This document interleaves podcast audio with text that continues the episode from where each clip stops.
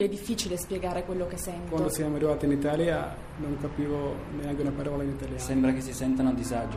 Da 180 anni il Cottolengo è al fianco dei più fragili in Italia e nel mondo. Dona il tuo 5 per 1000. Vai su cottolengo.org o chiama 800 121 952. Cottolengo! Andrea Brigaglia, islamista, Università di Città del Capo. Professore, buonasera e bentornato a Zapping.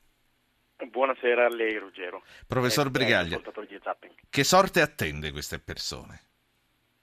È difficile dirlo, purtroppo è difficile dirlo, è difficile anche capire chi sono questi miliziani che in questo momento combattono nelle file del, del movimento noto come Boko Haram. Per quello che ne sappiamo, chi sono?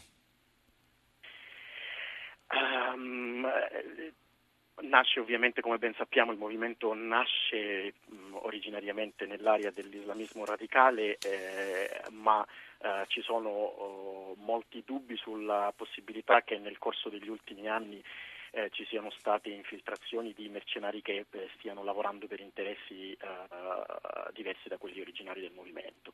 Interessi che potrebbero essere riconducibili a chi? All'ISIS, a Al-Qaeda o anche a qualche governo?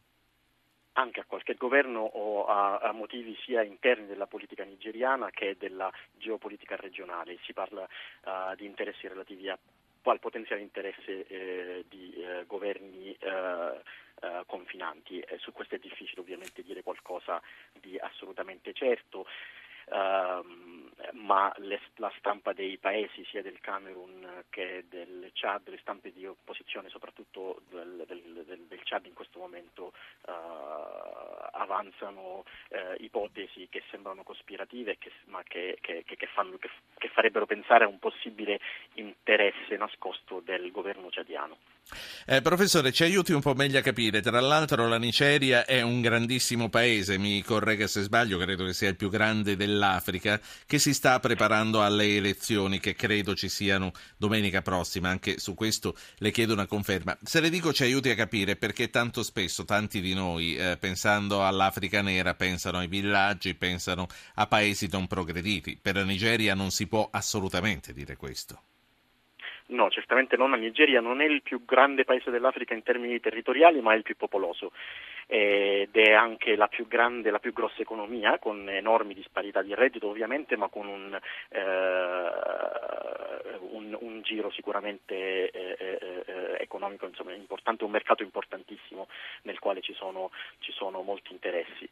In realtà bisogna dire anche che le stragi di questi giorni vengono come risposta a un dato militare che in realtà è apparentemente positivo, cioè che è l'inizio di una ritirata strategica di Boko Haram dai territori che il movimento aveva iniziato a conquistare a partire dal luglio 2014.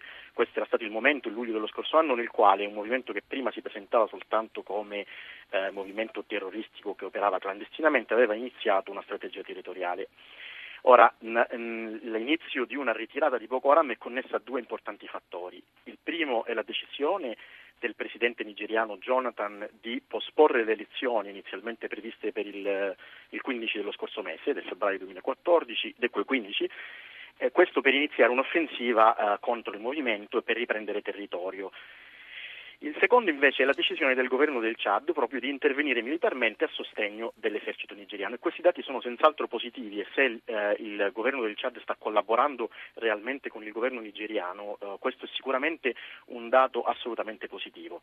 Quindi all'apparenza stiamo assistendo a, a, questo momento di ritirata dal punto di vista strategico militare di Boko Haram eh, alla quale Boko Haram reagisce in modo estremamente nervoso e violento con queste stragi e questi rapimenti. Però ci sono motivi per essere scettici e con questo non voglio avanzare eh, certezze, ma voglio un po' rendere conto di quello che le stampe eh, delle opposizioni dei paesi interessati vanno dicendo.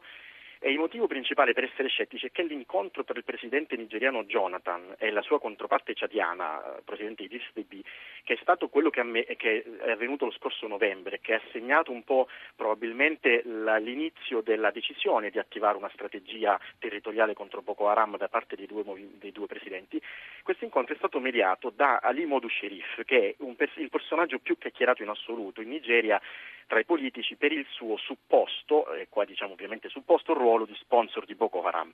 Ali Modou Sherif è stato governatore dello stato di Borno, che si trova proprio al confine con il Chad, nell'estremo nord-est della Nigeria, ed era colui che eh, quando era governatore di Borno aveva sostenuto il movimento Boko Haram, cosa che non costituisce sì. reato perché in quel momento... Professor Brigaglia. Lei non scappi, lei dove sta? Città del Capo in questo momento, no? Città del Capo, sì. ecco, sì. Eh, non scappi, sentiamo insieme, senta con noi il telegiornale italiano in diretta, il TG2, sì. poi ascoltiamo Al Jazeera e poi torniamo a lei. L'Airbus precipitato sulle Alpi francesi sotto esame la prima scatola nera, ritrovata la custodia della seconda, Hollande, Merck e Raoy sul luogo della sciagura.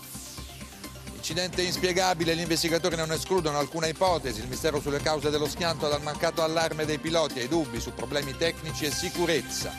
Attenzione sul disegno di legge anticorruzione, la prossima settimana il voto finale in Senato, grasso, troppi rinvii, resta il nodo della prescrizione. Operazioni antiterrorismo della Procura di Brescia, smantellata una cellula di presunti jihadisti, arrestato un marocchino e due albanesi, reclutavano combattenti anche in Italia. Dai movimenti autonomisti, le leghe litigiose e divise degli anni 70 e 80 alla nascita della Lega Nord. La storia del Carroccio, il mito della Padania nell'approfondimento di questa sera. Passiamo a, al Qatar, passiamo ad This Al Jazeera. Al Jazeera.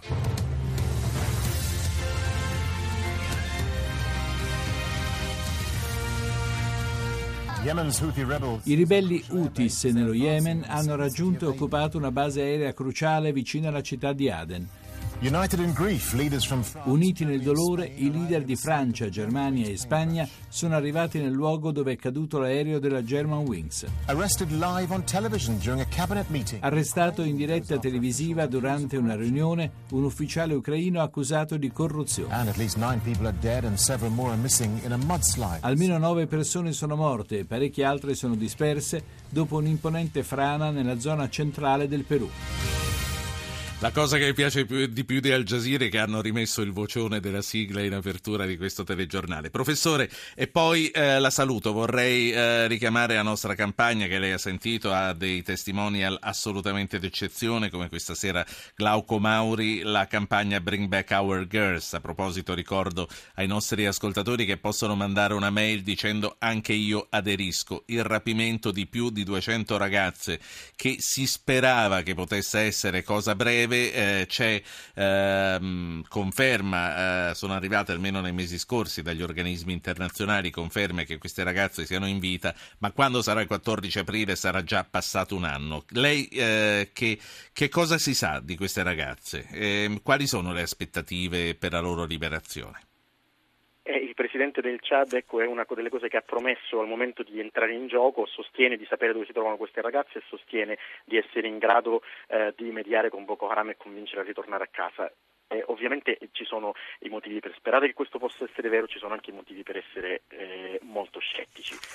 Um, ci sono anche molti ragazzini che sono stati rapiti da Boko Haram ed è senz'altro uh, il loro destino purtroppo di diventare dei nuovi eh, militanti. E questa forse è la ragione per cui in questo rapimento di massa eh, dei giorni scorsi eh, alcuni, pochi, sono stati uccisi, molto altri sono stati avviati ad altre strade come quella dei purtroppo bambini sì. soldato, probabilmente purtroppo per quanto riguarda le ragazze anche come alla via della prostituzione anche per, per gli stessi militanti eh, islamici. La saluto, professor Andrea Brigaglia, islamista, Università di Città del Capo, in diretta dal Sudafrica. Grazie per essere stato con noi. Grazie a voi.